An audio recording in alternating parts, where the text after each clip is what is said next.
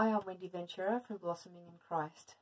Today we're talking about how knowing God's desire and His plan is going to change the way we serve Him, it's going to change the way we respond to our circumstances, and it's going to change the way that we're going to use our time and how we make decisions. So, knowing God's character is what we talked about last week. And once we know God's character, we can then start to think about and learn and read about his desires and his plan as is written in his word. And as we do that, we start to see his purpose for us here on this earth. We start to see what are his values. We start to see, um, you know, what is this mission that we're all on here together. And we can then come more in alignment with that as we um, serve Him in our own unique way that He's created us. I guess it's similar to how if you're going to go to a church or get a job with a certain company, um, most people these days have clearly set out what the purpose, they have a mission statement, they have the values, and they even have like a vision of what it is they're trying to achieve, either through the church, the company, or whatever the organization is. I mean, even families, often not written down, but we do all have our own um, purpose, values, mission, vision, and it just helps people to be all aware um, where you're headed, how you can work together as a team to get there, and how you can reflect the culture of that organization, church, family, whatever it is, how you can reflect that to the world around you and function better together as a unit as well. And so it is with the Bible. Um, God has clearly set out in His Word His purpose, His values, His mission that He wants us to be on, and we can then align ourselves to that. And the Bible actually has a verse that says, Delight yourself in the Lord, and He will give you the desires of your heart.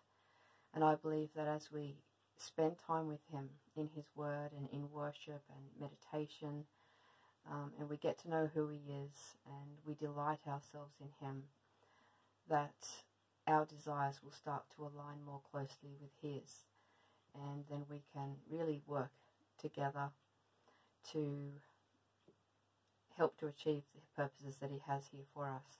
And we'll talk more about that in the coming weeks. Um, but you know, there's we can co-create, um, co-labor, co-rule.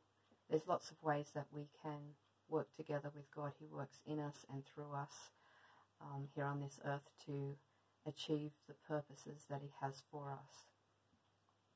Um, I guess it's similar to if, if you were to just walk in my house um, without knowing me and just, you know, maybe I'm going to ask you to take off your shoes as you get to the door, which we don't actually have that rule, but um, if we did, you know, you might not understand what that's about or um, you might misunderstand and misjudge me thinking, oh, I'm very fussy. But actually, the, the reason might be that I have grandchildren who have immune disorders and I need to be very particular about the germs. And you understanding where I'm coming from, knowing who I am, knowing my grandchildren, knowing my desires and what I value about keeping the house clean um, for my grandchildren's health, you might have a different attitude when you come to the door and need to take off your shoes.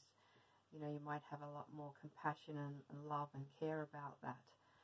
Whereas just um, coming in not knowing me and seeing that I have this rule could be very confusing or misunderstanding and you may not really want to cooperate with that rule or have resistance towards it. And so it is with a lot of the Bible is misunderstood or people don't understand um, the reason behind some of the boundaries that God's given us. Um, but getting to know who God is, what His desires are, what His plan is for us, we can actually better understand those boundaries and better understand how we can work together with God to achieve the purposes that He has for us. And we'll talk more about that in the coming weeks. But um, I hope this has been helpful to you. And if you want to subscribe so you can um, follow along over the coming weeks as we do unpack this further, um, that'd be great to see you here again. Thanks. Bye for now.